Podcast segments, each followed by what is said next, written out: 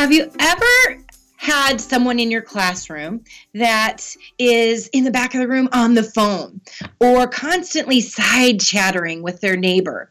Maybe that difficult behavior um, is coming out in the fashion of the know it all or the texter, whatever it may be when that happens time and time again with the same individual, it's time to have a difficult conversation. And it's not always the most fun thing to do, right? Brain research shows that negative feedback floods our neural pathways with cortisol, and basically it puts up a wall between the hippocampus and your prefrontal cortex. The prefrontal cortex is what we are using to learn to really get into that piece of content. So if we, that wall is up because you got negative feedback, you're not really in a great place to learn. One of the things we say at the Bob Pike Group is when retention goes up, when tension goes down. So this is a very, um, you know, kind of a dance that you have to do to make sure that it's effective, but it doesn't take away from what they're going to learn in the next piece. So here's what we follow the what, gut, so what, now what. Basically, you're going to be looking at not them as a person, but what is happening. So instead of saying, you keep doing this and you're you're a bad person because of this. I know it doesn't come out that way, but it sounds that way to us, right? When we're getting reprimanded for something, is to really focus on the behavior that's been happening and what you've observed about it for instance, that phone user in the classroom, it would just be talking about the use of the phone in the classroom. It's not you are using your phone and you are distracting people. It's, hey, I've noticed several times where the phone has been used in the back of the room, and what's happened is it's causing a distraction.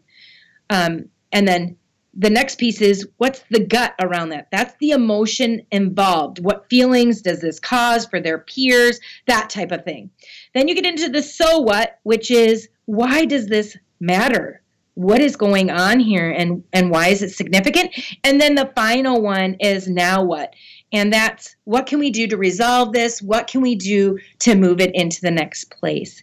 So by naming the time and place then being specific with um, objective observation not subjective but objective observations like this is what we saw and talking about that problem, we're able to then talk about the impact of the problem, the emotions of others, and just a positive solution.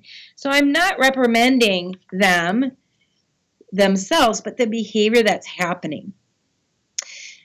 The next thing is it escalates sometimes. If that participant does not make changes after you've gone through that method with them, and then we have to talk to a manager, which is like, uh, dun, dun, dun, not the most fun thing to do.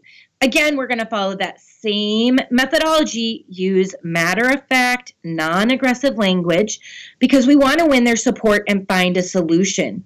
It's going to help to diffuse uncomfortable tension and gives it both sides a chance to see observations, uh, you know, maybe offer input or explore solutions together. And then later we can come back and reflect on the progress that's been made. Again, this is probably not going to be used necessarily in a three hour training. We're probably just going to approach that individual. But if you have a multiple day, multiple week course, it's definitely a conversation that's going to need to be done. We want to make sure that we restore the relationship versus being right. So if we share those observations and the individual is defiant and definitely um, saying nope, nope, nope, or whatever it might be, make sure that it's about restoring the relationship versus being right all the time. Say oh i'm i'm uh, you know i apologize for that and maybe i'm misunderstanding or the situation for instance side chatter. Let's just moving forward um, agree that we're going to just work on that. Make sure that you're reflecting and repairing so that the following days and weeks go really well for you and that participant this is one of the most difficult things to do with respect and being non aggressive, but it's also one of the most effective. I'm Becky Pike Pluth with the Bob Pike Group, and this creative training tip might just keep you out of trouble with participants and their managers.